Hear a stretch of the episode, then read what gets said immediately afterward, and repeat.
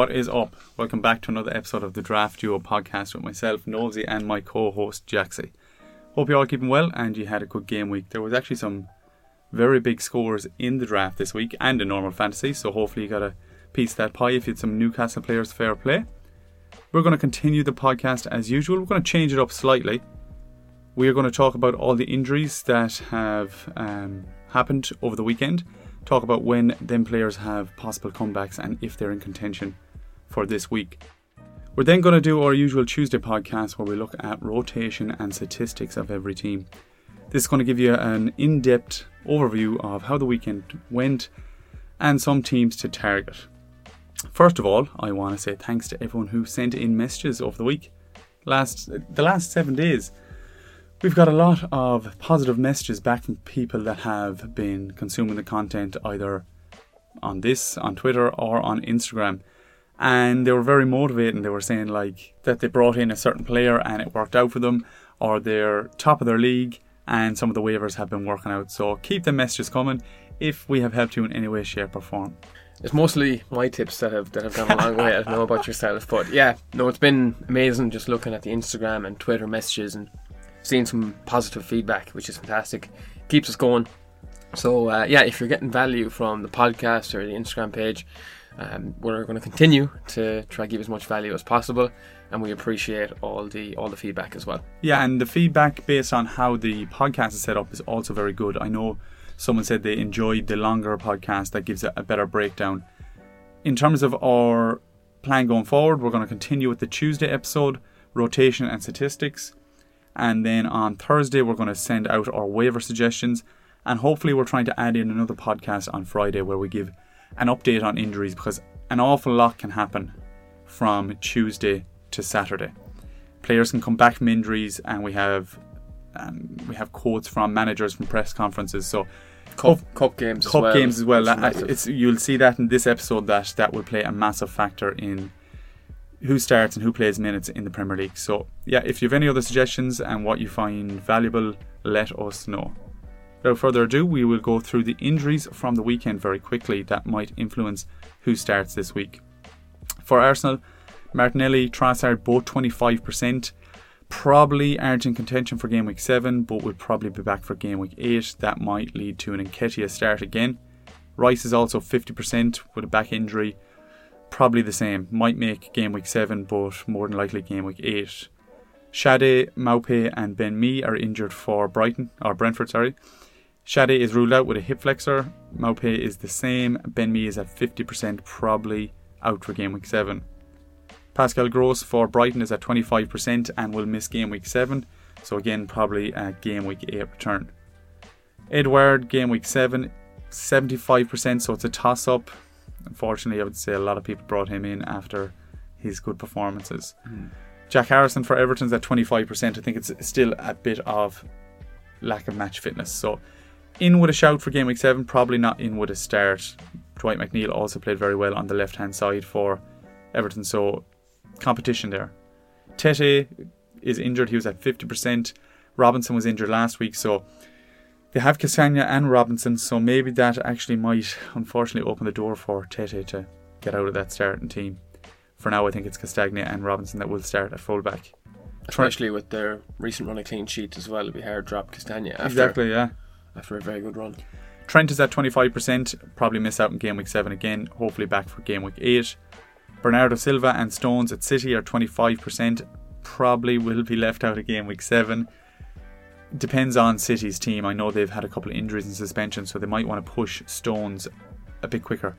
Maybe he's someone with a shout game week seven. Now their defence isn't that short compared to the midfield and forward, so maybe they'll give him another week.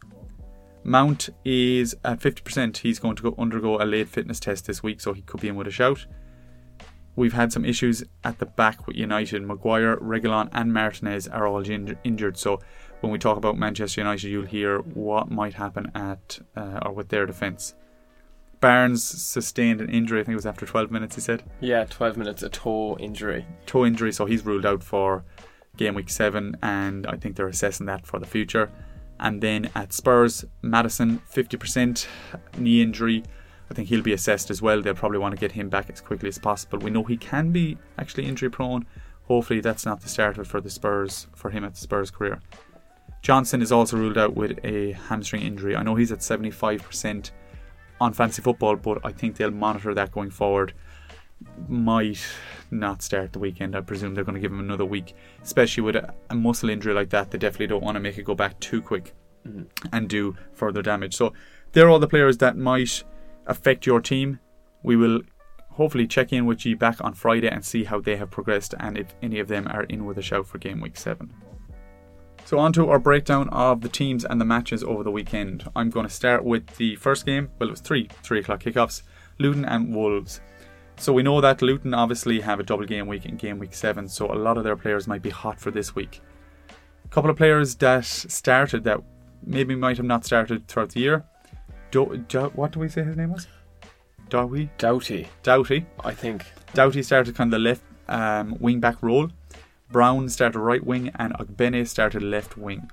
Players that probably missed out on their positions are Giles, Adebayo, and Woodrow came in. Um, for all them players, we'll go through the minutes in a second.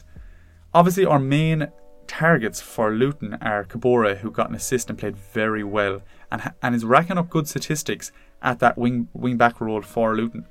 He's obviously going to be high on our priorities to bring in if he's on the waiver. Bell, Burke, Lockyer, they're all nailed defenders for Luton if you wanted to bring them in. Brown and Ogbene obviously now are options.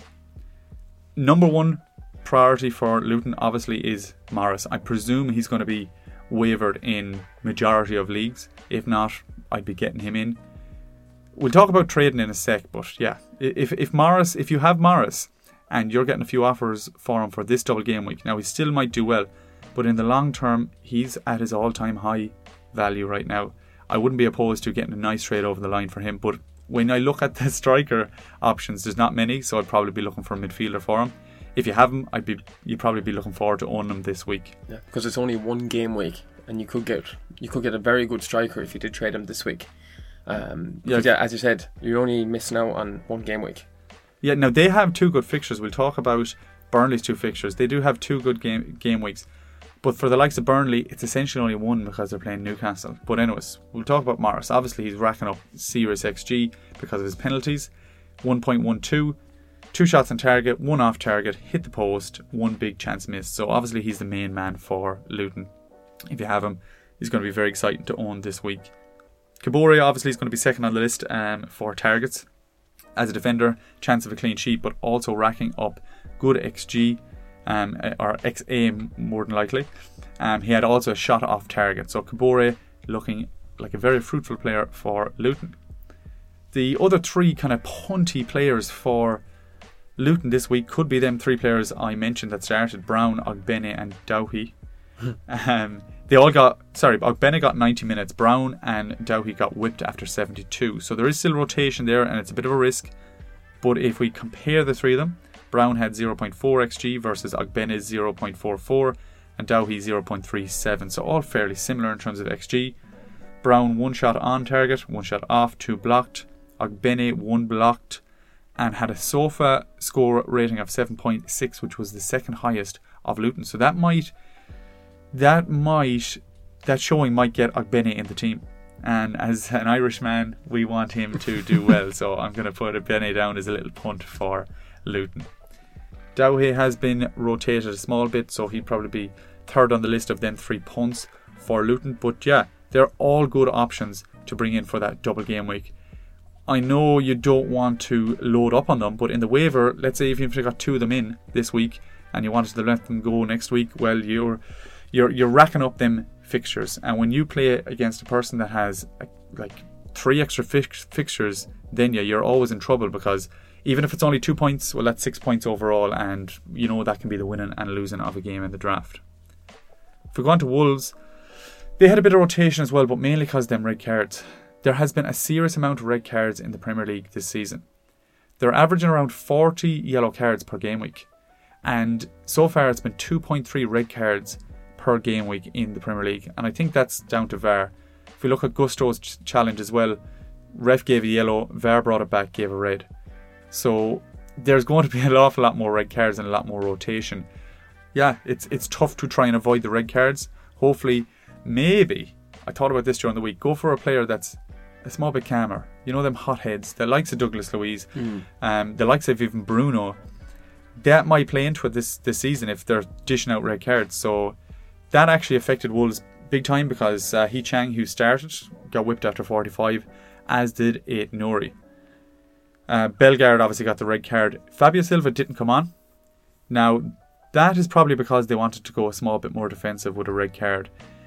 That red card might open the door for a couple of players to play for Wolves this week. Um, three players I've noted down that might be in with a shout are Fabio Silva, Doyle, and Traore. So a lot of teams play during the week. We're going to have to monitor them. Wolves don't play, so it actually might give us less information on how their team might look. Obviously, best option for Wolves is Neto, although Wolves have some tough fixtures coming up. In the next four, they play City, Villa, and Newcastle, with Bournemouth thrown in there. So, yeah, although Neto has been returning, he's probably overperforming. And if you are getting a good trade for him, I wouldn't mind that at all. I know he'll probably he was probably nice to own the last three or four game weeks, but his trade value is an all-time high. So, no clear options, especially with them poor fixtures coming up, only for Neto. Next up, we'll look at the Crystal Palace and Fulham game. Now, not much to note about on these two teams. They did end up in a nil-nil draw. Um, just taking a look at the Palace team first. Eze, in terms of draft, he'd be the only person I'd be looking at. If you you are scraping the bottom of the barrel, really, if you're looking at any other players. Johnstone in goals, he did have five saves, so if he is available, I'd be looking to get him in. They do have some very tough fixtures coming up. They've United in the Cup, and they've United again in the league. They've Forest, who are on form. Well, their strikers are on form at the moment. Newcastle and then Spurs. So I wouldn't be looking at Palace defenders, just based on their fixtures. Uh, but if you did want to get into their defence in some way, Johnstone in goals. Uh, we did see Jordan Ayew come back from injury as well. He played a full 90 minutes, 0.91 expected goals and 0.59 expected assists. So yeah, not much else to note. Edouard is injured, Yeah. so Mateta he did come on for 20 minutes. Probably get the shout this week, will he? Yeah, that's what I'm thinking. I, because they're playing the cup game, playing against United. If he gets the shout there, we've more um, more information to analyse him in that game. If he plays well against United in the cup, Maybe more more than likely he'll be playing against United than in the league. So Mateta is another one to. If you're listening to this tonight, monitor Mateta in the cup game. Would also keep you updated on him. Next, then Fulham. So Fulham have a bit more to talk about. This is their second clean sheet in a row since Palhinha has actually come back as well. So it looked like he has settled the ship a bit there. Castagne uh, has come in for, as we mentioned, for Tete. So personally, I do like Castagne. Last season, he had two goals and four assists. He's a good player to have. I do have an affinity with him because I had him last year. So if he's not available at the moment, could try get him over in a trade. But if he is available in your league, Castagne, he might be a good option as well as Tim Ream. So Tim Ream has 25 points in fancy so far. 0.96 expected goals, and he is nailed down as well. Played 90 minutes. The reason why I mentioned Ream and Castagne is they have some very good fixtures coming up. They have Chelsea, uh, well, they have Norwich first in the Cup, and then they have Chelsea, and then Sheffield United. The reason why I say Chelsea is Chelsea haven't scored in their last three games, and Fulham have kept two clean sheets in their last two games. So that's all I'm basing it off as well. Chelsea, Chelsea some- don't look like scoring. and they have that red card, so it might change their back line a good bit. Yeah, like Sterling has been very wasteful. Jackson is suspended. As you mentioned, there's been so many yellow cards. Jackson has racked up enough now to see him suspended for the next day. Unless Broja comes on and he goes off, based based on previous results and how Chelsea's form is, I'd be looking at getting a Fulham defender if possible. Other things to note then, Willian actually played the full 90 minutes. So if you decent as well. yeah, so if you're looking to maybe get some attacking returns from Fulham, Willian looks more nailed. As we mentioned, they're playing Norwich in the Cup as well, so we can monitor how he goes in that game. But as a roundup on Fulham, yeah, I'd be looking at Castagne, Ream, and then possibly Willian then. Moving on to City. City versus Forest. City this season, their team is fairly set. Now it's even more set with a Rodri red card. As I said, a lot of red cards influence a lot of team decisions this week. Doku only got the 51 minutes, unfortunately. Alvarez got the 57, as everyone who plays normal fantasy will know. It's unfortunate that Doku got the 51 minutes because I had intended to trade him after this week. I hoped he'd get some sort of a return against Forest, and with Grealish coming back, his place is probably the biggest one that's up for question. So if you could get Doku over in a trade, mightn't be a bad shout. That 51 goes against him. That 51 minutes is not great on his statistics, unfortunately. But as I said, he's the biggest rotation risk with Grealish. We know that, like Bernardo Silva and De Bruyne and now Rodri suspended. So that team is fairly set in terms of midfield and attackers. The only one is Grealish and Doku. Grealish might get the start after coming back from injury. The possible pickup for City this week is Nunes. Now, I know he got an assist this week, and it's very easy to say it after that, but he played very well. As we said, he's going to be fairly nailed now that Rodri is injured. Kovacic is also carrying a bit of a niggle as well. So he has he has a chance. He had one big chance created and one assist for the game the last week. In terms of City's, City's fixtures, they play Newcastle midweek. Then they play at Wolves, who again look poor enough this season that might be a good game to target. But in the long term, they play Leipzig, Arsenal, Brighton, then United. So they're they're playing a game on like every three days, average every three days. So although they're fairly set, they are going to be fairly tired. And when inevitably Kovacic and all them boys come back, Bernardo Silva is like a week or two away, as we said. Nunes might be rotated slightly. But if you want to keep him for that Wolves game this week, could be a great shout onto the Forest team, and they have some okay fixtures coming up. They play Brentford, Palace, and Luton. Now Brentford don't look as look as solid without Henry. Flekken in goals, as we mentioned last week, is dodgy, and Hickey played at left back with Roerslev at right back. So Brentford might be a team to attack now. Although we thought at the start of the season they would be good defensively, they're looking a bit shaky with them injuries and Flekken in goal. Some notable omissions from the Nottingham Forest team were Elanga and Callum Hudson-Odoi. Again, Elanga just keeps not getting the start. We always mm. think that he does enough when he comes on to get the start, but if you look at their team, they played fairly defensive. Mangala, Dominguez, and Sangare played in that midfield for Forest, so maybe they're going to rotate based on who they're playing. And as we said, they've so many players, it's hard to nail one down. I presume Hudson-Odoi will come back in there for Brentford, and as I said, Palace look okay this season, not great, and then Luton, obviously, you want to target. After that, they've three very hard fixtures, so maybe some of these are good in the short term. Couple of injuries from there. Tavares, Nuno Tavares got injured, and Montiel came on and went right back. Aina went left back, so he looks like a nail player if you're looking for if you're looking for a Nottingham Forest defender that might play out wider as a wing back, Aina, depending on how they play, if Callum Hudson Odoi comes in and they play 4 2 3 1, not as good of an option. Wood and Origi actually came on for like 20 minutes at the end. Obviously, they were trying to get a goal. But we, it's very hard to base our understanding of a team when they play City because it's just totally different.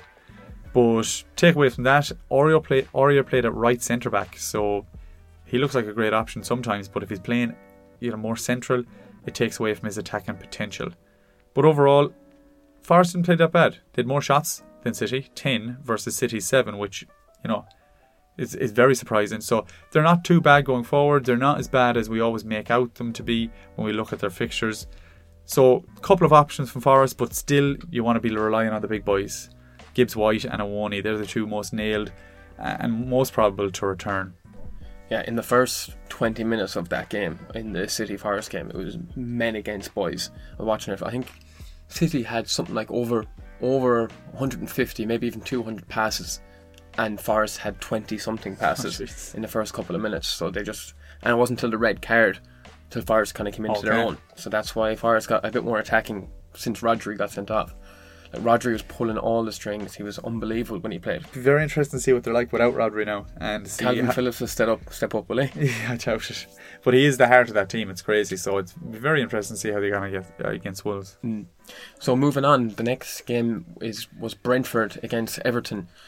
Now, Nosey did mention Brentford and they are that little bit dodgy at the back. So they did concede three. So they lost 3 1 to Everton. They did play four at the back as opposed to the previous week when they only conceded one goal to Newcastle when they played five at the back.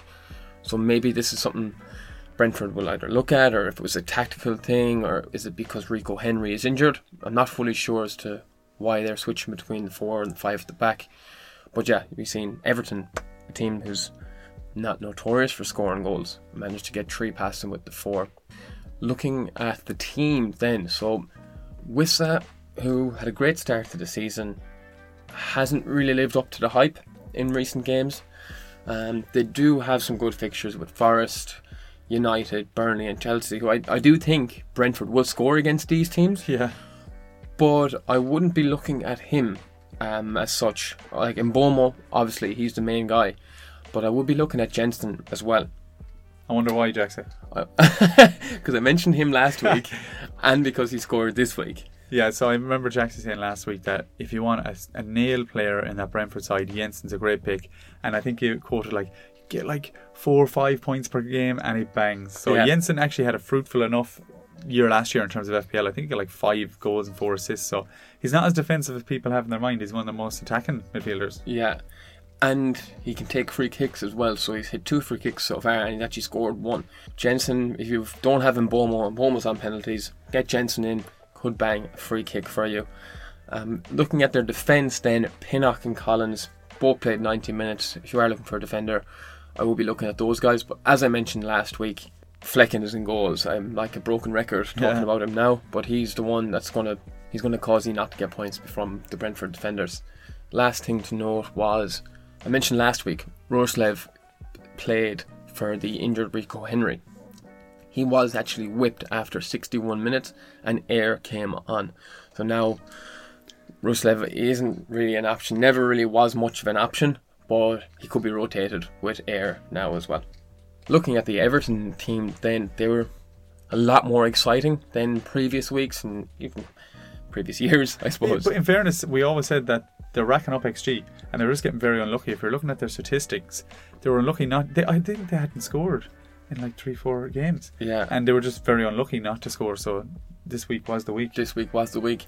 They played a 4 4 1 1. Watching the game, it looked like a 4 4 2. Doucouré was playing up very high up the pitch. He did manage to bang a goal as well. Unlucky not to get another one. Yeah, very unlucky. Him and Beto are playing very well together. Uh, Doucouré had a 2.05 expected goals and a 0.31 expected assists. So I have him ranked as number one from the, the Everton side, especially with their fixtures coming up. I didn't think I'd mention I'd be looking at Everton because of fixtures. I know. I, I would have thought they would have tough fixtures, but they do have Luton, Bournemouth, and then they have Liverpool and West Ham. So Doucouré, yeah, played For- very for- well. You'd be like to get him in just for two game weeks. Usually waivers, Yeah. you know, maybe one game week punt. But if you're looking at a, a fairly available player for two game weeks, it's actually nice to see, isn't it? Yeah, um, I do have Danjuma in my team. I will be looking to waiver him out, straight swap just for Doucouré. The reason why I mentioned Danjuma, obviously he didn't get the start at the weekend. Playing that formation of 4 4 1 1 as well, don't think he'll fit in, especially with DCL coming back too. He's even more at risk of not getting minutes. And Jack Harrison is coming back to match fitness as well. So, Danjuma, unfortunately, he had a great cameo, which is why I had an affinity for him when he came on, but I won't be monitoring him anymore. McNeil played well too, he got an assist. So, yeah, unfortunately, Danjuma does fall out of the rankings um, for Everton. On to Burnley, another team with a double game week.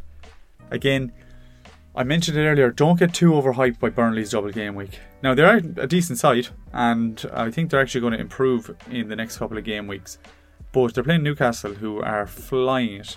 And even if, you know, Newcastle are playing during the week, which they are, they will still be chomping at the bit. Everyone at Newcastle will want to get on the score sheet like last week so that they can get in the team. So if we take that as even a, a Newcastle win, then they're playing Luton, which is a nice fixture to target by itself, but don't get too overhyped by that double game week, I would say. If you were looking long term, it's not the worst. Chelsea, then Brentford, Bournemouth, and Palace. So not the absolute worst fixtures for Burnley if you got one of these players in and they did well for you. Not the worst decision to keep it. But if we're looking at the players that are options for this double game week, if you want to attack that and increase the number of fixtures you have playing on your team this week, there is a couple of options. Amdouni, we have a question about him later on. But yeah, he looks like he's nailed, especially with Foster out because of that red card. Hit the post against United, probably should have scored, playing very well. Got 73 minutes, 0.47 expected goal involvements, um, one shot off target, hit the post. Koleosho has been playing left wing for Burnley, and he's actually been one of the most impressive players for Burnley. Hasn't really returned yet, but um, he could be a good option to bring in on the wing. He starts most games. He didn't rack up a serious amount of XGI against United, but still a very good option and can play ball. The other person is Brownhill. Although he didn't start the season in the Burnley side, he came on and played very well, and played very well in the Championship last year.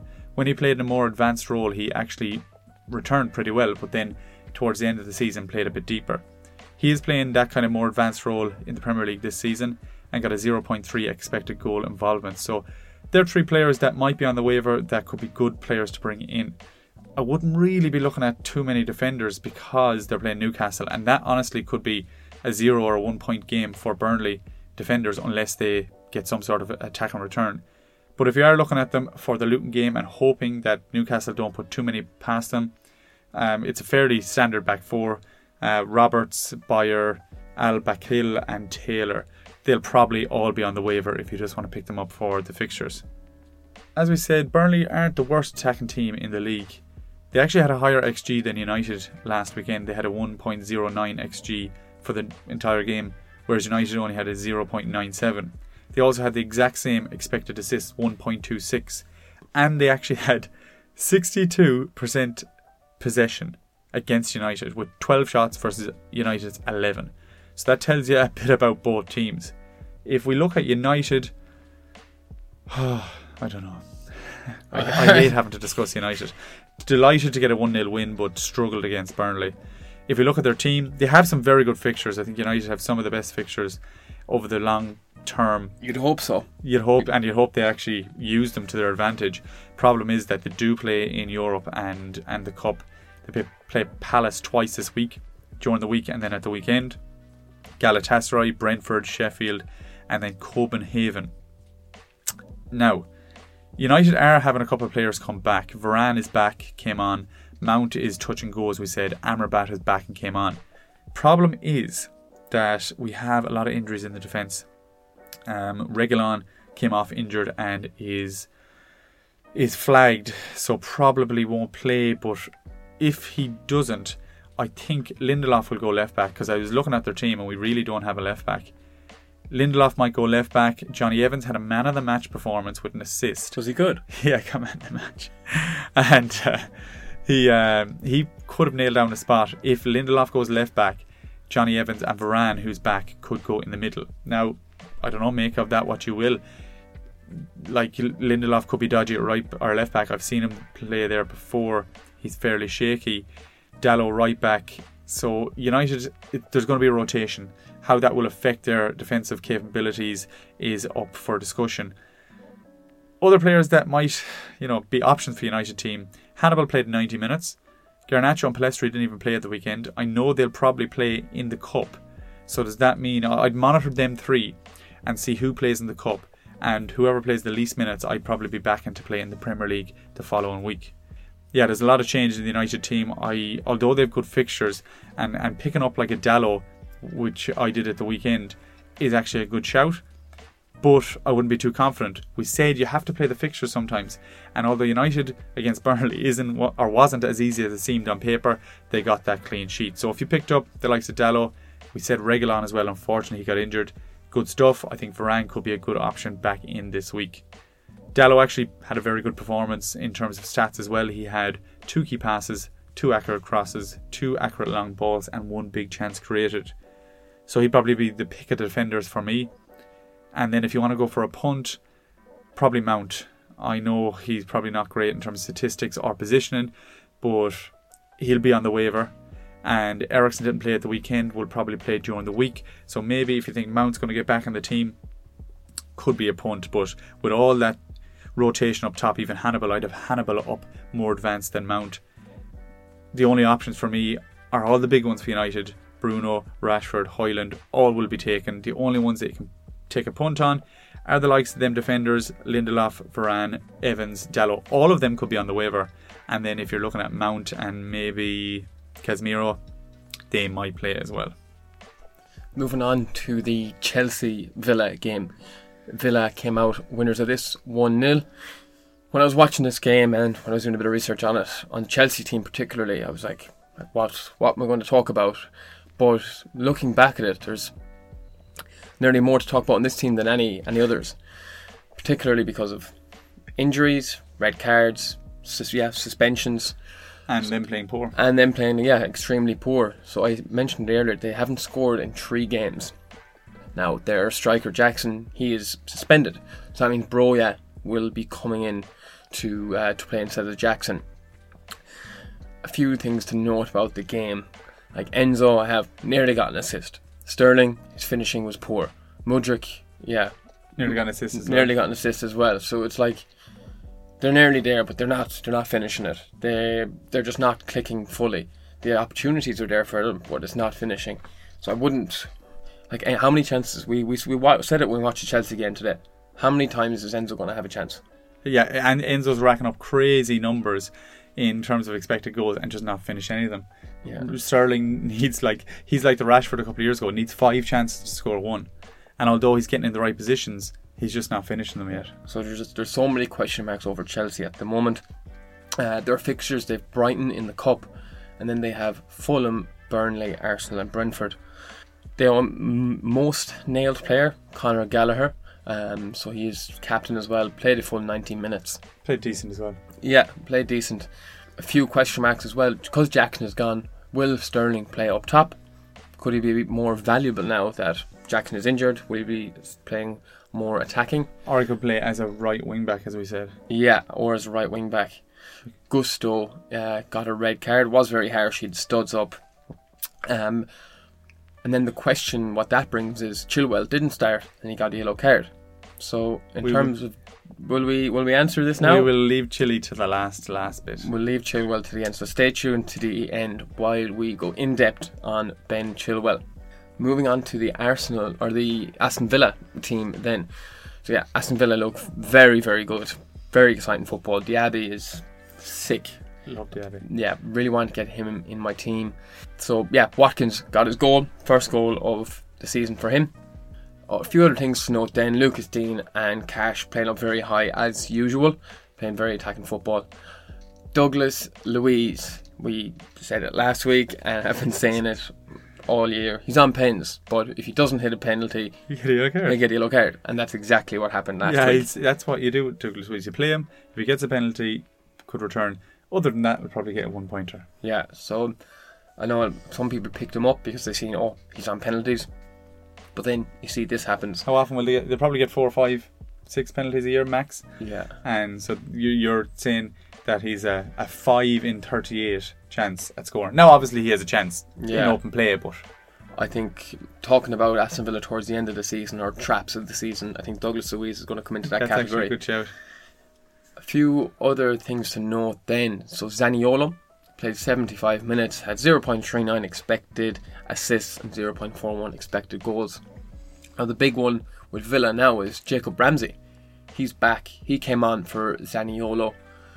Villa, they're playing in the Cup, they're playing in Europe. Will we see more of Jacob Ramsey? Question at the end.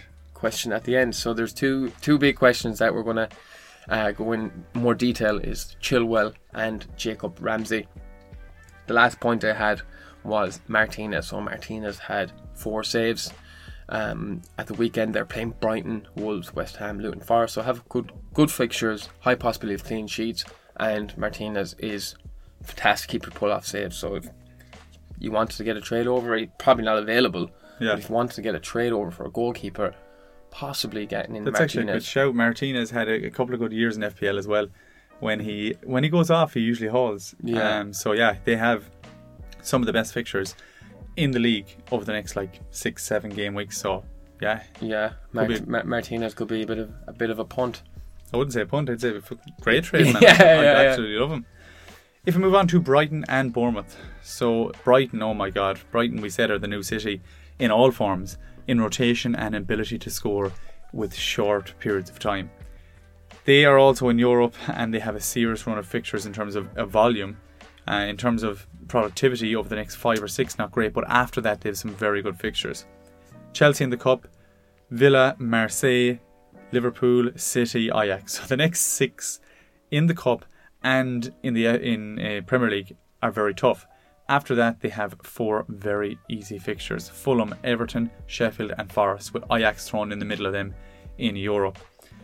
They've been probably very frustrating to own because there's a lot of rotation. The only good thing about Brighton is that we can nearly predict with some degree of certainty who's going to play because of midweek games, and he practically rotates a lot of the, the midfield and the forwards. So let's say if Ansu Fati starts, we know that he's probably not going to start at the weekend, or vice versa with Welbeck and João Pedro. So it's not as hard as it seems sometimes with Brighton because we can predict based on the midweek game who might start during the weekend and you can easily bench them. City of previous, you know, you don't know who's going to play, even if they yeah. played in, in, during the week. So, yeah, they might be frustrating, but because they have them four very good fixtures and they're a very attacking side, I, would like to keep them. I know they can be a headache in terms of benching, but they can be very fruitful when they actually play. Um, the usual back four played um, Veltman, Webster, Dunk, and Estupiñán um, Verbruggen and Gold plate made two mistakes and could be in with a bit of a whipping mm. for Steele. So if you have Steele, I know he's on a couple of waivers because he's been rotating. Might get the nod over the weekend. I know he mightn't be a great asset in the next couple of fixtures, but if he gets the number one spot and you keep him on your bench for them four or five good fixtures, could be a nice pickup. They had obviously huge rotation up top. Three players um, came on: Fati, Mitoma, and Pedro. Fati actually played very well, 0.67 xGI one shot off target, one block, one big chance missed. I know he played a good part in Mitoma's first goal with that that uh, Dahoud flick on as well. Matoma obviously came on and lorded it two goals, one after within the first sicko. minute. He's a yeah. sicko. He's another player that only needs 20, 30 minutes. João Pedro and Fati might be the same. Hopefully, as the season goes on, we'll be able to predict their starting lineup in the Premier League a bit more with a bit more certainty, and the better players might get that shout. Um, in FPL, we yeah, I don't like when they all play in Europe and then we're left with the other players in FPL, but they're all good picks. It's just whether you want the headache of will I start them and will I bench them. Yeah, because if Mitoma doesn't start, his valuation might come down, and then true. Could, and as you mentioned, he only needs twenty minutes, and he can get returns for you. So if you do see Mitoma is on someone else's team and he isn't getting as many minutes in the Premier League, or if he's playing a lot of cup games or a lot of games in Europe, he could be undervalued by someone else in, in, in, your draft group, and then you could possibly get get him in a trade. Same with uh, P- uh, João Pedro. I know a lot of people have been flicking him around in trades because obviously his minutes, but with Pascal Gross injured for the next game week or two, if Pedro's on the pitch, it's a penalty. Uh, he he takes it, and he might only need the twenty or thirty minutes on the pitch. So although they might be frustrating if you hold them and they are more settled when you come to them four fixtures, they could be the winning and losing of a draft. If we look at Bournemouth, they play midweek as well. They play Stoke, but then they play Arsenal. After that, they have three nice fixtures in a row Everton, Wolves, and Burnley. So, if you are looking at getting in someone very early, we'll talk about them on the watch list. But Kluivert played 64 minutes and played very well. Christie is now playing in a number 10 role for Bournemouth and again played well. Got an assist. Now, the assist was kind of, he won the ball back and gave it to Solanke. He seems like the nail number 10. Tavernier played 63 minutes but has a serious whip on him. So if you're looking for someone that, let's say you're in a 14 man league or something like that, and you look at them, even less, if you look at them three fixtures, 8, 9, and 10, and you want someone that can whip a ball, and let's say the likes of Kluivert or Billing, who played well but deeper, if they're taken, Tavernier could be a good shout if you want someone on set pieces. As I said, he's an absolute whip, and you know, the likes of Billing, Solanke, they've a relatively big team, could be a way into the Bournemouth side. Obviously, Solanke is the number one man for them. Um, I think he's four, five goals this season, 0.54 xg over the weekend, two shots on target, one off target, one big chance missed. Bournemouth also are relatively okay at, at attacking this year. 12 shots versus Brighton's 13. So they're not they're not the Bournemouth we've seen before in terms of fixtures. Yeah, they might be one to target offensively, but for their own offense, there's a couple of options in there that if you want in for that 8, 9, 10, three fixtures in a row, there could be a way in. I wouldn't be putting them crazy high priority, but at least there's options. Next up, we have the North London Derby. So Arsenal played Spurs at the weekend. Points shared between the two sides. A bit to note um, on the Arsenal team first. So, as you mentioned, Rice is flagged. So he came off after 45 minutes. Fabio Vieira came off after 45 minutes. I know there'd be two players you wouldn't really be looking at for returns in your team. Havertz has come in. Will we see him playing a bit more? Personally, looking on the Arsenal team, the main guys, your Saka's, Odegaard's, and the back four seems nailed as well. They'll be they'll be taken in most drafts. It'd be very hard to actually get into that Arsenal team unless you have those players. Main um, analogy from it is Jesus played alongside Nketiah up top. Now with the injuries they have of Trossard out injured, Nketiah is more nailed now going forward. Looking at their fixtures then, they are playing in the Cup, they have Brentford, they're playing in Europe, they're playing Lens. And then in the Premier League then they have Bournemouth, City, Chelsea and Sheffield. So if you are trying to get into that Arsenal team, back four would be very hard to get into. That's nailed. The only way I can see you possibly wavering in a player or trying to get a, a trade in for an undervalued player could be Eddie Nketiah. Um, people would be very reluctant to give away to your likes of Saka or your Gabriel Jesus. I have to give a lot for them. Yeah, yeah Jesus played with Nketiah, but he's a, a bit more on the left hand side and came a bit deeper at times as well. So maybe Jesus, while they have a couple of injuries and Nketiah is playing up up top, isn't the Jesus we thought he might be this season. I would actually hold off on, let's say, trading big for Jesus until Nketiah is benched mm-hmm. inevitably, and the likes of Martinelli or Trossard come back, and Jesus plays fairly central. I thought Jesus played a bit better. He did play very well the, in the, the game, yeah. But in terms of goal threat, yeah, in terms of goal threat, yeah, probably not as for for fancy football. Yeah, he wouldn't be a great of an asset, but watching him, he looked fantastic. Moving on to the Spurs team now. So, Spurs, yeah, they're out of the cup already. They lost to Fulham on penalties. So I'd say it was on purpose, man. I think so. Ange, Ange knows what he's doing, so we'll, we'll, we'll trust him. So yeah, Spurs they're out of the cup.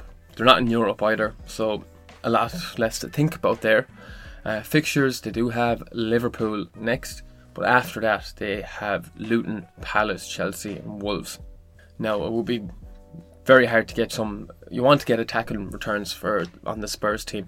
You want to be trying to get some of their attacking players based on the fixtures. The likes of Madders, he'll be gone. Son will be gone. I'd love to get them in my team.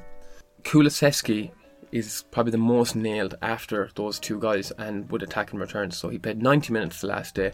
He had 0.78 expected goals, 1.22 expected assists as well. I, if I could, I'd try get Kulusevski in. The other attacking returns that you could get with Brennan Johnson um, and Solomon. So they are rotating. Now, Brennan Johnson, has he picked up an injury from the he weekend? picked up the hamstring injury that, again, it, them muscular injuries, they could be a week, they could be three weeks, so I'd monitor him. The interesting thing about Johnson is that he played left left midfield, and as we said before, majority of his positioning in Forest was up top or right wing. So I was surprised to see him come in the left. Good for Kulusevski's stonks, yeah, but and it would have been good for Johnson. He played very well. He should have banged. Yeah. There was an unbelievable save by Raya, and he actually had two good saves. So if Johnson gets back fit, and maybe now is a good time because he got that injury, and he, I'm sure a lot of people picked him up. He's still relatively available on the waiver. So yeah, maybe getting Johnson in early and hoping he gets back in the side and plays the same way he did against Arsenal could be a good shout. Yeah, I know we moved on to Spurs, but yeah, one thing to note: Raya is the keeper now for Arsenal. Played the last two games. Going to be playing in Europe, so it looks like yeah, Ramsdale is out of the spot at the moment. You never know. Arteta might do a bit more rotating. He did say he did say that he was going to trial rotating keepers even midway through a game. yeah. Um, as long as he does it after 60 minutes. Yeah, yeah. Uh, but yeah, just to round up on Spurs, Kulusevski, if I can, and then Brennan Johnson he is undervalued at the moment, especially if he's has a yellow flag over him. And Solomon has played well. So he, he's probably in with a shout this week. Well, Richarlison as well, Salah. Richarlison came on, but I don't think Richarlison will be coming on for Son, I'd imagine up top. So I think the left wing place is up for grabs between Solomon and Johnson. And if if Johnson is still injured come the weekend, yeah, well they're playing Liverpool, so you'd be looking to get Solomon in for the Luton, Palace, and Chelsea fixtures. Do you know who I was impressed with? And we had put up a post about him on Instagram, which was uh, Porro. Now I know he's played very well this season, but he gave a ball through to Son, I think it was, and it was practically in a number 10 role, slipped it through the defenders. So he's getting up very high in the pitch, and it's not just like high and wide. He's getting actually central as well. We said it about Emerson Royal game week one. Yeah. Porro is practically doing the same thing. So obviously, um, uh, Udogie and Porro and all their defenders are good shouts. But if you had to pick your one of the back four, Porro will be a good long, long term hold. I said on Instagram that he's up there with some of the premium defenders this year. Yeah, and Vicario then in goals pulled off some very, very good saves Yeah, as well. impressive. um, against Liverpool, hoping hoping he pulls off some very good saves again, and then they're a very good run of fixtures. Spurs have been able to keep clean sheets this year as well, and with those e- uh, relatively easy fixtures of Luton, Palace, and Chelsea, With no Europe. with no Europe, you would be you'd be hoping Vicario can get some saves and get some clean sheet points as well. On to our last game, which is Liverpool and West Ham. Liverpool came out 3 1 winners, and we had some rotation. They played Gomez at right back, which I was surprised at because um, he usually doesn't play well there. Played okay at the weekend. Matip got the nod over Konaté. So, does that mean Matip and Van Dijk are the two centre backs once Trent comes back? I don't think Gomez will go back right back. Matip and Van Dijk had a very good partnership throughout the year, so maybe that one will be the one. I actually think Matip is a better player, better player than Konaté um, on the ball, but it depends what sort of game. I know they, they changed a lot last year as well. Robbo obviously nailed right back or left back, um, and our midfield. Szoboszlai again was a very influential player for Liverpool with a good bit of stats. 0.45 expected goal involvements, 4 key passes, 1 shot off target, and 2 blocked. So, still racking up them numbers from a relatively deep position for Liverpool. McAllister must have been listening to the podcast because we tore him to shreds and he got an assist. I still wouldn't be looking to him uh, too much until his confidence, you see his confidence coming back big time. Obviously, that's a step in the right direction, but It was a very good assist as well. well, it was a very good finish as well. Yeah. You know, Yeah, so yeah, it was it was a good ball, but Nunez made the most of it. Up top, I suppose this is where the biggest rotation is in Liverpool's team. I think the three best players, and, Liverpool play the best when they have Salah, Nunez, and Luis up top. But I didn't think that's the way they were going to start because um, Luis Diaz played 90 minutes during the week. So I thought Jota or even Gakpo might come in there, even though I think he's better than both of them.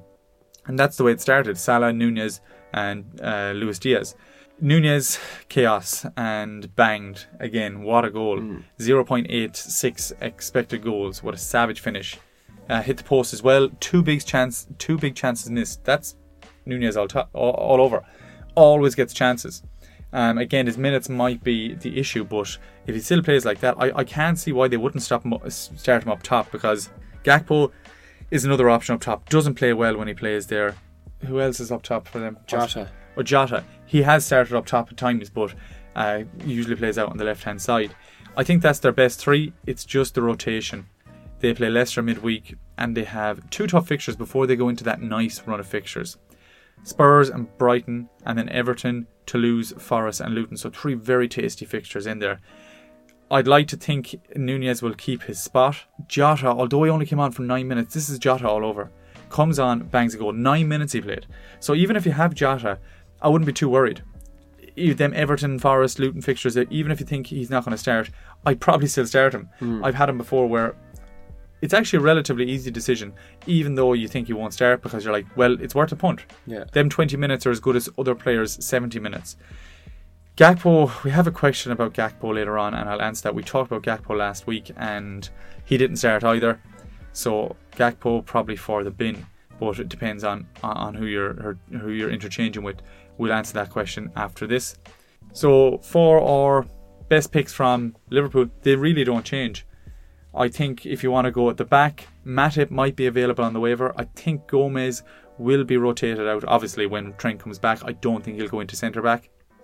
Szoboszlai, again in let's say eight man leagues, might be available, racking up good numbers and might be productive enough over them couple of fixtures. Um, Nunez and Luis Diaz. I really like Luis Diaz. It's just his minutes. If his if he was nailed, I'd be I'd be chasing him.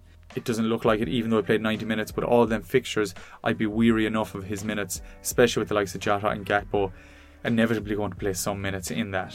Obviously Salah, Yeah. good. For West Ham, West Ham have a nice fixture coming up this week against Sheffield. They also play in Europe and midweek. They play Lincoln midweek, Sheffield, Freiburg, Newcastle, Villa, Olympiacos. So they have some tough fixtures coming up. But they do after that have very good fixtures. Everton, Brentford, Olympiacos again, Forest and Burnley. So if you have a West Ham player and you see a couple of tough fixtures, don't worry because after that they have some great fixtures. Their team is also fairly fairly set. You can nearly predict their starting eleven. The only change might be Kudus for Antonio. Antonio had a relatively poor game against Liverpool. Kudus only got 16 minutes, but is next week the time for him to start? We'll know a bit about him against uh, Lincoln in midweek. So if he starts midweek, it might be the same thing again. He gets rotated. Played very well midweek last week and banged a goal. I think it's it's inevitable that Kudus comes in there eventually. Only thing is that Antonio suits the way West Ham are playing because Ward Prowse is so good at free kicks that if they lump it up to Antonio, he's a strong player. He can he can play off a centre back and possibly win a corner. And a corner, a corner for West Ham is like a free kick because Ward Prowse. We said it all year. It's easy to see. Ward Prowse is just so good, and they're a very big, big side. Everyone has aerial threat. Paqueta, um, Zouma, Aguerd, um, Soucek. All of them are big players that are good with their head. Even Antonio. Yeah, So- Antonio did miss a header at the weekend and should should have scored it as well. Um, like it was put on a plate from headed it wide. It was a chance that I, I wouldn't think Antonio would miss. Maybe it Yeah. was one one in a fifty chance that he does miss these ones, but he did he did miss one at the weekend. So that So- could be that could give Kudus to little, nudge. yeah, yeah, a little nudge. I, I think it depends on how Kudus plays and does he hold that ball up. I don't think Moyes went. If it starts to go his way, he, he doesn't like to change things. He likes to he likes to play the way that it works for him. And playing with the Ward Prowse dead ball and then big players, that could be West Ham's best asset. Obviously, Bowen balling out. If you got him, fantastic. Ward Prowse balling out. Um, always up for an assist. He's just a pick and stick. Doesn't matter who he plays. Paqueta is playing left wing, um, or left sided midfield. We'll say 0.17 xGI, one key pass, one big chance. But the player I'd be looking at is because he'll probably be on waivers is Soucek, and exactly for the reason I said. Ward Prowse whipping ball in. Soucek had a great chance of a header. I think he had a couple of chances over the weekend. If you look at his stats, I know he got whipped after 74 minutes, but he had a 0.47 xGI, one key pass, one big chance created, one shot on target, one shot off target, one shot block, and one big chance missed. So, Soucek is racking up all them numbers. We've seen it before in previous seasons where he can actually convert them. With Ward Prowse there, I think it's a, a perfect mix with all them big, big physical players in that West Ham side. I think that's going to work well for them in the future. Final game of the weekend. Finally. final game we're here was Newcastle against Sheffield.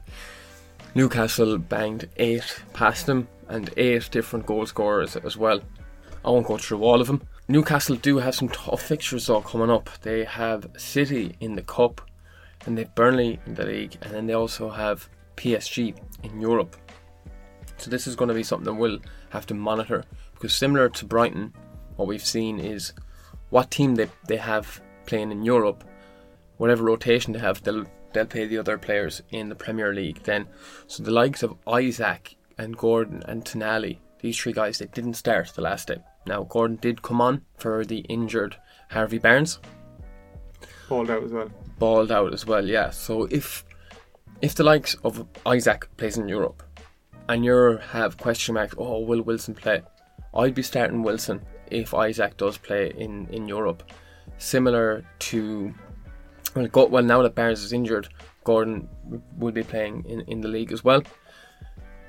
Tonali, if he plays in Europe, the likes of Longstaff and Anderson, these players will be available are more valuable, especially playing in the Premier League as well. If you've Anderson, who did get returns at the weekend, in the Premier League, they're playing Burnley, West Ham, Crystal Palace, and Wolves. So if you are trying to get into the Newcastle team for these very good run of fixtures, and you're looking at players that will be getting minutes, the likes of Anderson and Longstaff and Callum Wilson could be shouts to get into this team. But what you need to monitor is who plays in Champions League because if as, if, if I mentioned Isak, Gordon, Tonali, if they play in Europe, then the other three guys should be playing in the Premier League. Should be. Should be. Finally, then Sheffield, yeah, not, not much to say on them. Their fixtures are West, West Ham, Fulham, United, and Wolves. They're, they're although they're, they're they lost eight 0 they're actually not that that that bad. But I would not be going anywhere near any other players. Archer is probably the only person Yeah, that you could rely on. yeah, but I like. I think West Ham will score against them. West Ham defense is pretty solid as well. Um, Fulham will probably score against them. Fulham will probably score as well. So, United will probably lose. yeah. Unfortunately, for Sheffield, we don't have much to say on it at the moment. Sorry, Sheffield. Catch us next week. We might Yeah. might have a bit more. On to our questions. So, as I said, you've sent in a couple of questions and we will develop on them and give it a bit more in detail. Some are relatively easy, some are a bit more difficult. First one up is Wissa versus Wilson. Now, if we break this down into fixtures and, and game time, in the next 10 game weeks, 5 out of the 10 have 2 on an FDR. So, when I say like 5 out of 10, what I mean is 5 out of them 10 fixtures have a, a rating of 2 FDR, fixture difficulty rating on FPL. I'll be talking about that a lot when I compare players to players. Wissa is nailed in the minutes, and we thought after a couple of game weeks Wilson wouldn't be, but now we're seeing this trend of Wilson starting in the Premier League, as we said, and Isak starting in the Champions League. For me, Wilson has scored four goals. Wissa hasn't returned since them first two game weeks. Wilson has scored two off the bench and two when he's starting, so it shows that they don't have. It doesn't make much of a difference if he if he starts or if he um, is benched. Five out of them ten fixtures for Newcastle are two FDR, but they are the better side. Newcastle look very confident. It looks like they can score at any opportunity. It's obvious after eight 0 but they've looked like that all season. and that anyone can score eight different scores. so it doesn't matter who. Well, I know Sheffield were very poor at the weekend, but the likes of Botman, he's he banged. Bruno Guimarães banged as well. So there are players there that can uh, all over the pitch, All that- over the pitch. that can get returns. And so, like eh, the likes of Gordon playing well and Almiron playing well help Wilson. And then the last thing is Wilson has penalties. So even if he does play for them 20 minutes and they get a penalty, he's likely to score. So on that one, probably going to go Wilson. We'll reference this trade. Um, I don't know if it's a trade or if, it, if it's a waiver. We'll reference it when we're talking about Chilwell because it's very important that we note we're going Wilson over Wissa in game week seven. Our second one is Amdouni versus Cunha. So 6 out of 10 for Amdouni on the FDR and 5 out of 10 for Cunha. Both of them are getting similar minutes, around 60 70 minutes getting whipped. Amdouni getting whipped, Cunha getting whipped for Fabio Silva or, or whoever is. Uh, it depends on, on the team. Obviously, the red card influenced that last week. They both have relatively tough fixtures. For Burnley with the better, obviously aren't um, a great side, but they aren't that bad attacking. We said that when we talked about United. They actually had a better XG than United. So Amdouni, although he plays for Burnley, isn't the worst shout. He is more nailed because of Foster's red card, but that's very short term. Cunha's a very good player, but he doesn't look like a striker. He's very quick and works for the team, but he doesn't look like he's going to finish a load of chances. And although asked me a couple of game weeks ago, I would have loved Cunha. I'm probably going to go Amdouni here because in the next 12 games, eight out of them 12 are two on the FDR, whereas Wolves are only five. And again, they don't look like the best attacking side. Wolves. They've, they've been like this for a couple of years where they can't seem to score. Neto is the only person, and that's the only thing going for Cunha is that Neto is playing really well, and he's putting on a plate for some players. But for me, I'd actually rather Amdouni because I know I can start him, and if they're playing a tough fixture, I know I can bench him.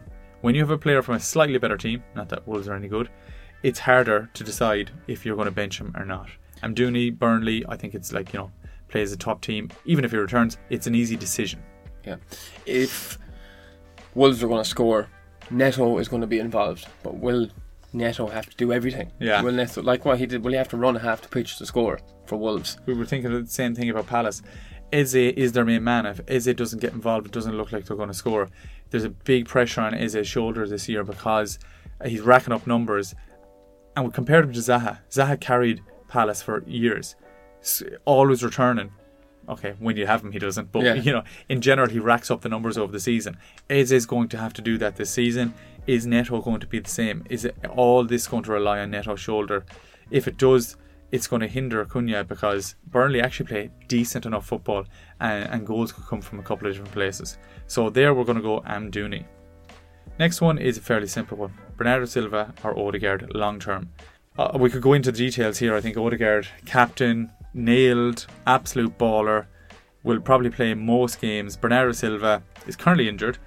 Rotation risk for City. I know he can haul on any given day, but long term, I think it's a fairly simple decision. Odegaard. I I think if you put a poll up there, it'd be a landslide. And with Arsenal's injuries at the moment as well, Rice uh, could be out injured, Havertz, um, Fabio Vieira came off. Um, Trossard, Martinelli. Jorginho didn't play well either. Oh, Jorginho had a, a stinker. So I can see like Arteta doesn't have the squad depth to be rotating Odegaard. They Arsenal actually need him in their team, whereas City they can rotate Bernardo Silva if they like. And by, and by the time Bernardo Silva comes back from injury, you're hoping that the likes of Kovacic and Rodri will be back from suspension. So it's not like, oh, everyone's out now, Bernardo Silva will play. Probably when Bernardo Silva comes back, a couple more players will come back as well. So Odegaard on that one. This one was sent in by FPL Quinner, a good mate of mine and an absolute savage FPL player, 14th in the world two years ago, or was it last year? Um, and he sent in one of the best phrases I've heard draft or daft, Jacob Ramsey.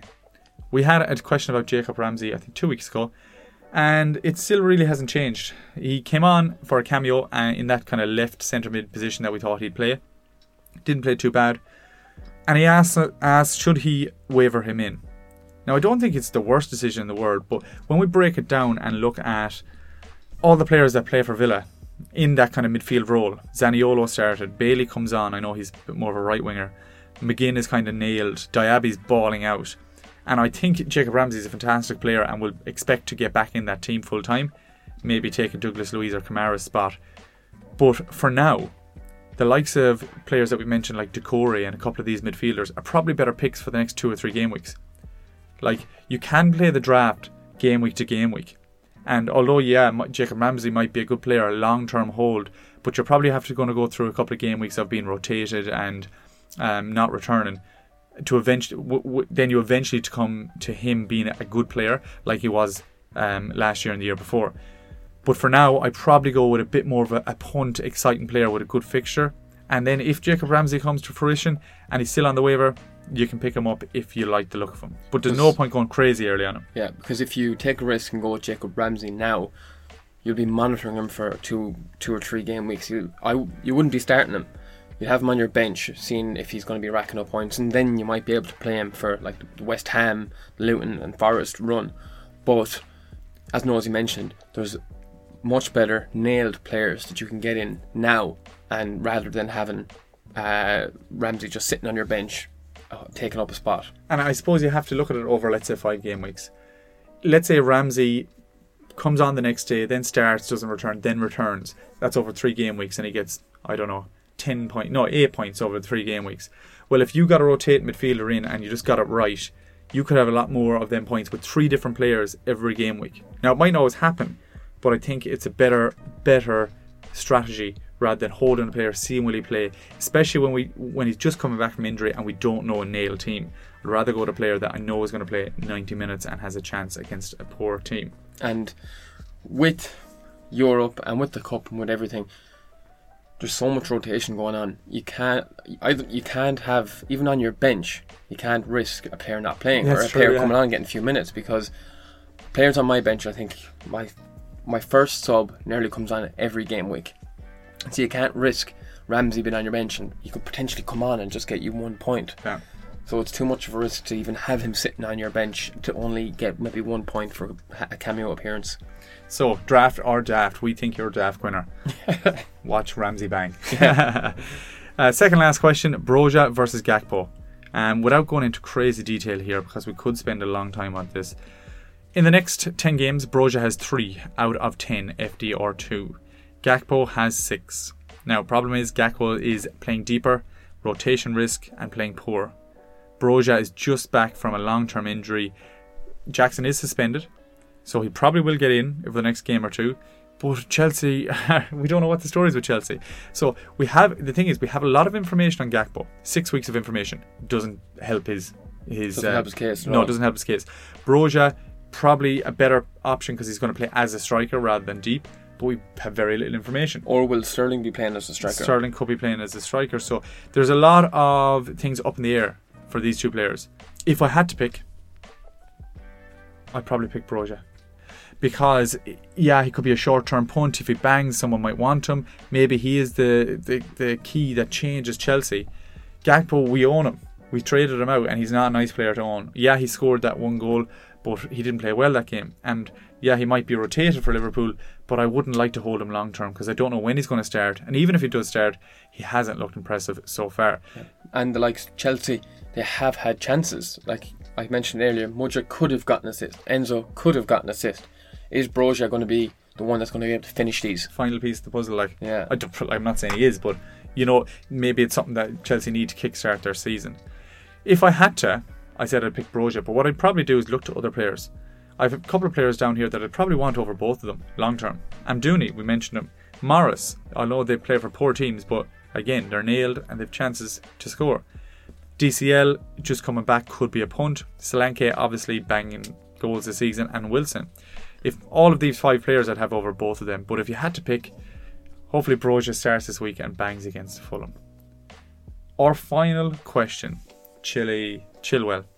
Big question on him last week as well. Chile. So we said last week you should hold because he's at a very very low value. Well, if he was at a low value last week, he's at an all-time low this week. Now, if you own him, you're probably sick of him. You thought you were going to get a fantastic asset this year, and he just has not worked out at all. You're probably very tempted to trade him, but the problem is you're probably going to get very little for him. Who who are you going to trade? I talked about this with Jaxie during the week, and Jaxie says I wouldn't want him in my team. So like, who, unless you're putting like trade him for a potential waiver, which is essentially like put him on the waiver, well then I would hold. And I know it's probably a frustrating decision to make, but why I said I'd reference the Wilson Wissa trade at the end is because I've three players down here that you probably got frustrated with, but hold, holded for a couple of game weeks and it held, held for a couple of game weeks and um, and it worked out. Wilson after game week two, if you wanted Wilson or Wissa, no way would you take Wilson. And, Wilson, we or Wissa, we said is a massive trade value, highest scoring striker in FPL, but you wouldn't trade him for Haaland because he was way inflated. Well, Wilson was way deflated and real low value, and now he is a great pick. Eze didn't return for a couple of game weeks, and uh, the, I traded him um, for Son. So I got a Son from him because Eze um, was playing poor, Son was playing poor. I was fed up with him and I wanted to trade him. He returned. Now, obviously, Son was a better pick, but if you actually get frustrated with players and, and sell them at their lowest point, they could come back to haunt you because, as I said, the only way is up after Yeah. them at the real low. Gabriel was another question we had a couple of weeks ago, and we said the only two options are cut your losses or get or, or, or hold and held and now he's in the team you have an Arsenal starting defender so although it's frustrating the problem is that you'll get very little for Chilwell right now and the only thing you can do is hold and hopefully Chelsea realise they need him at wing back um, we've had a couple of red cards for Chelsea. So Gusto's um, suspended, Jackson's out. Maybe they realise, okay, Chilwell has to play left wing back this week, so could come in. And we know with Chilwell that it's not really always the clean sheets that we're relying on. It's the attack and return. So yes, they have some very tough fixtures coming up, but Chilwell could be in there with assists, corners, free kicks. He's so undervalued at the moment because he hasn't been playing, and when he did play, he's after getting yellow cards. But in previous seasons, as you mentioned, he's, he's so much for attack and return, so his ceiling is very high as a player.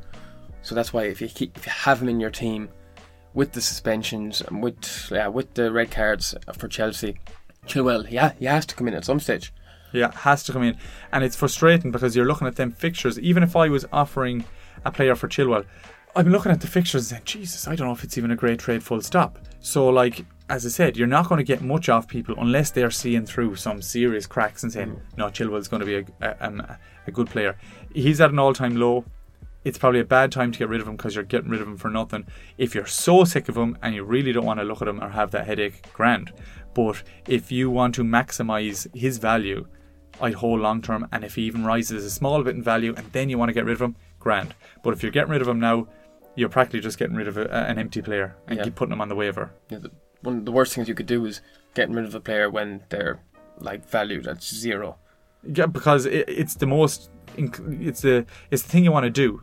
You're inclined to do it because you think, well, they're value nothing. Yeah, but well, they're going to have to rise somehow. Yeah. Somehow, maybe he mightn't, but it's worth taking a chance. And if you keep him, and if he returns, even if he returns next week, his valuation will go right back up again, and then you can trade him. Yeah, yeah, exactly. He know he mightn't go back up to the heights that we thought he was until Chelsea get a good run of fixtures. But again, all time low, bad time to sell. I had a trade this week, and it was Jackson versus Edouard, and like with another player in it. And I have thought about it for a second, and I was like, hold on, no, I'm getting done here because Jackson's at an all time low, and Edouard's at an all time high. So that player is saying like, okay, I'm going to take advantage of Ed- Edouard's big value and get Jackson when he's lowest. And if you look at a trade like that, that's probably a bad time to take a trade because then things could switch in two game weeks. You always kind of want to look at trades where it's a bit of a toss up. If you find you're getting rid of someone at their lowest value, um, it could be a bit of a trap. And if you're seeing someone, which I often do, trade when the player is at their highest value after they just scored, it could be an inclination that the player thinks that they're hitting their high peak and they're on the way down. So, unfortunately, it might be a tough decision, but probably have to hold Chilwell just because he's so low valued and you will get very little for him. As always, we love to hear the questions and the dilemmas. We get to think about them and it kind of makes our decisions clearer in draft and in normal FPL, so keep them coming. If you are listening this far, thank you very much. Tuesday, sorry, Thursday's Thursday. episode will be our waivers, in depth waivers. All the information we've gathered from today's podcast, we will condense it down, pick some waivers, and then Friday's episode will be an update on injuries and hopefully a small bit of a team prediction based on waivers and midweek games. So, as always, thank you very much for watching. Draft Duo out. Boom!